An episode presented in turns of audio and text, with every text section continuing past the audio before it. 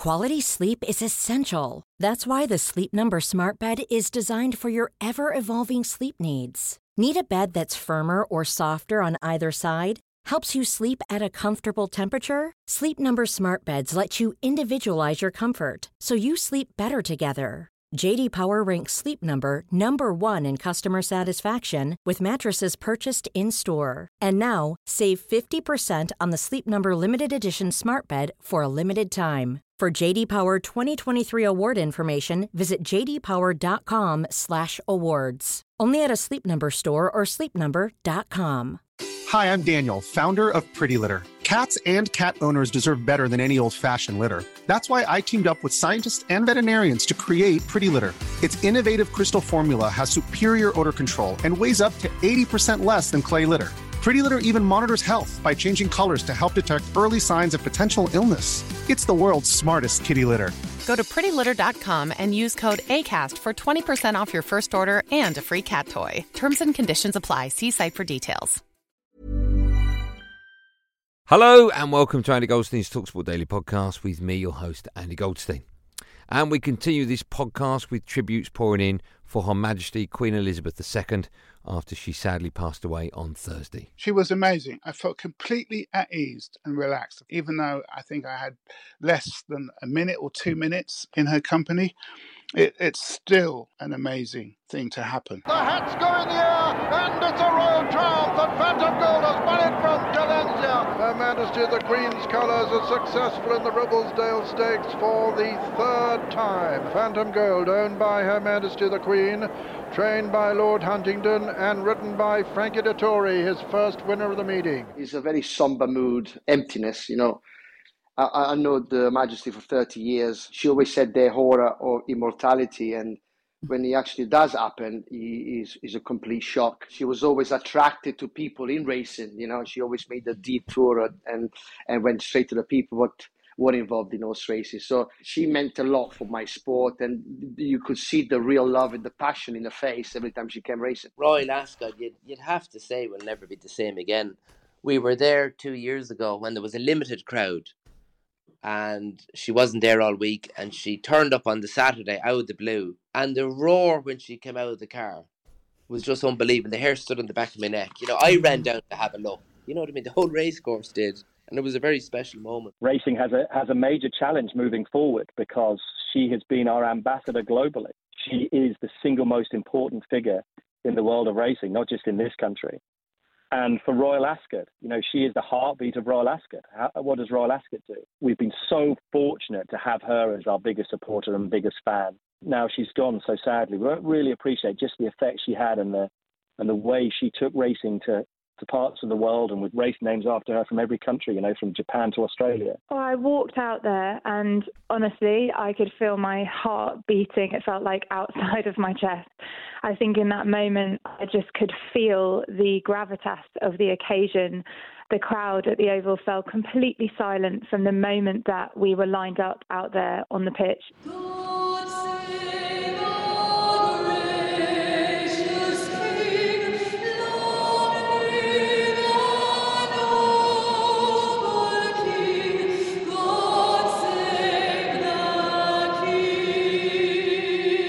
The silence was deafening, so respectful. It was brilliant. The players came down. I remember standing next to Goffey and Graeme Swan, and we were looking at each other going, wow, this is amazing. And then when Laura sang the song, she sang it brilliantly.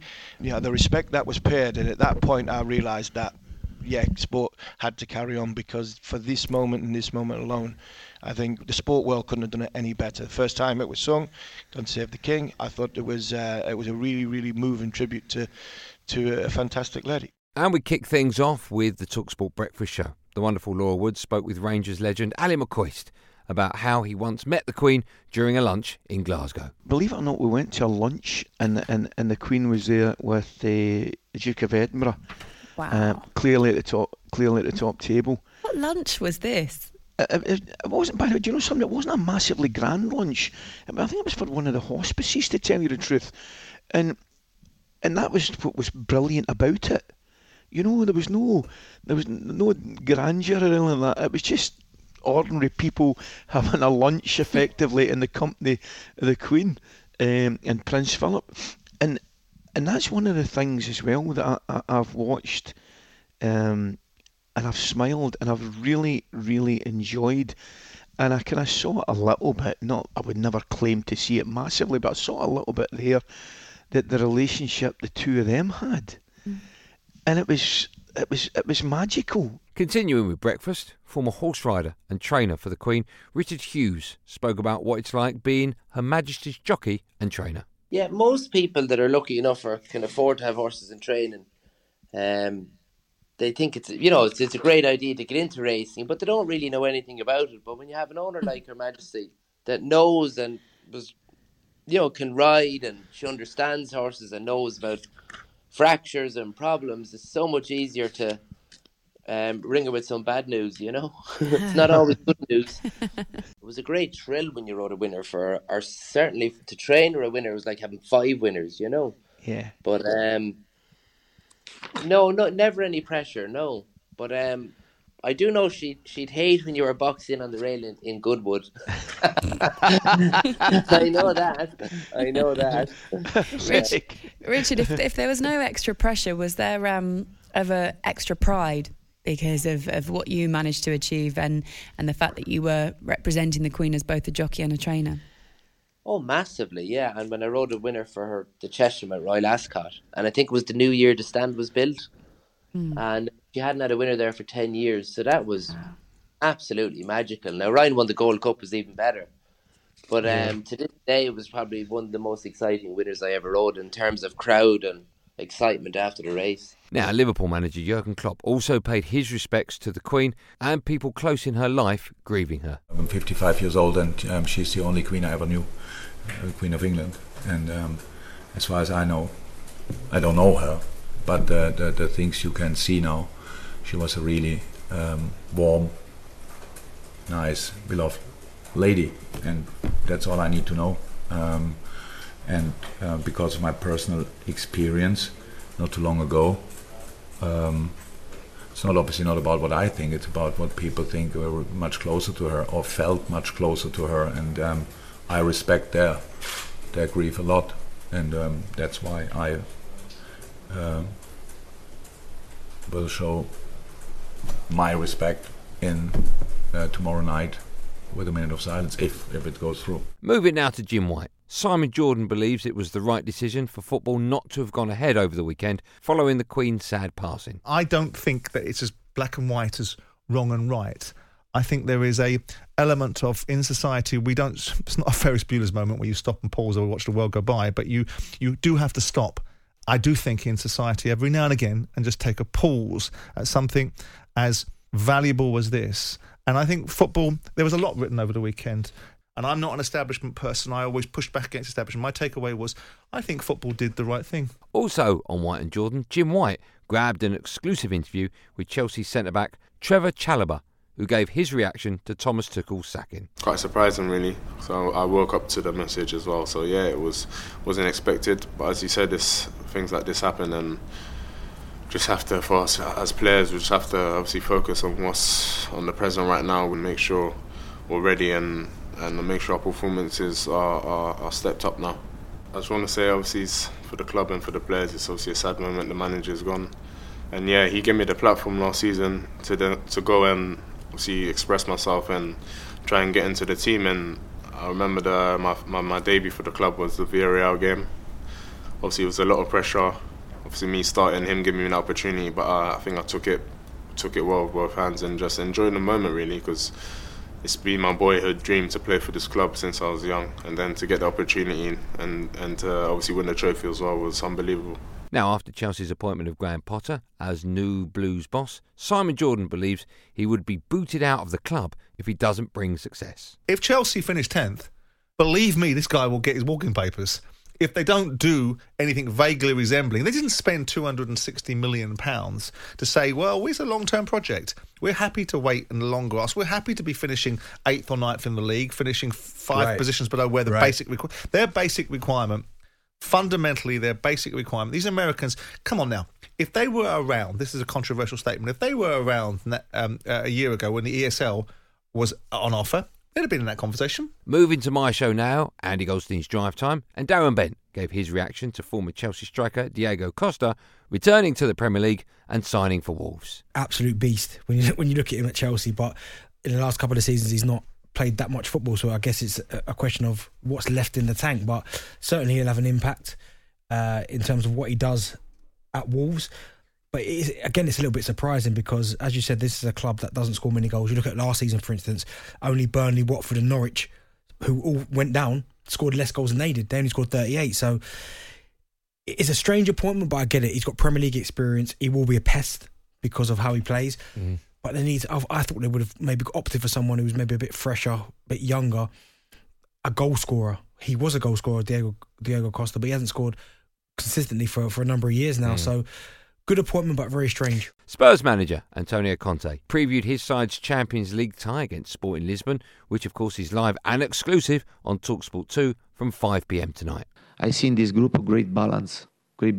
And for this reason, this group will be very difficult because in every game you can lose, you can drop point in every game. And I don't see... a main favourite in this group for sure, and our ambition to try to go to the next round, and we are working for this, and we want to try to do it because it means that we are doing another step to try to improve and to be competitive in the future, to fight for something important. But we'll see tomorrow.